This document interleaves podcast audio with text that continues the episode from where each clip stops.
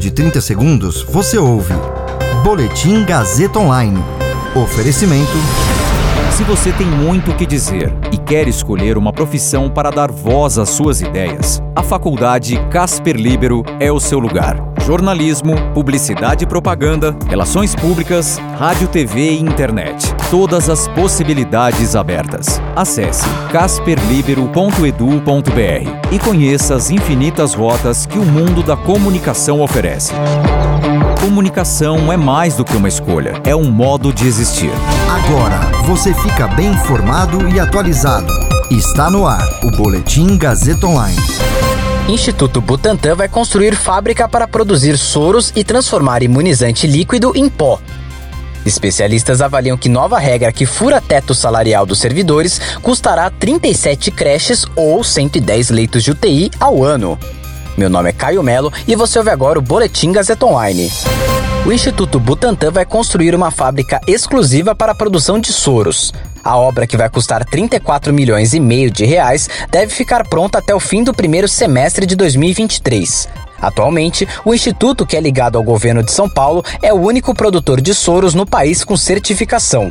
Eles são desenvolvidos para combater venenos ou amenizar sintomas de doenças. O Centro Avançado de Produção de Soros vai permitir que todas as etapas da produção industrial sejam feitas em um único lugar, aumentando a capacidade produtiva. O soro anti-Covid, que aguarda a aprovação da Anvisa para o início dos testes clínicos em humanos, também será produzido no local posteriormente.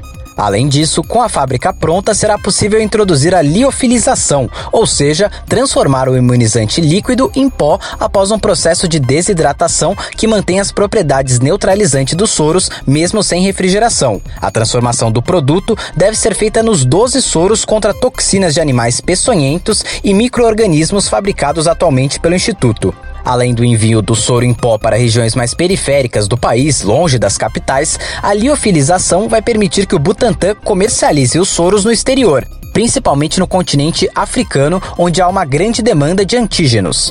O Butantan produz cerca de 500 mil frascos de soro por ano e os repassa ao Ministério da Saúde, que realiza a distribuição para estados e municípios. A estimativa é dobrar a produção com a nova fábrica.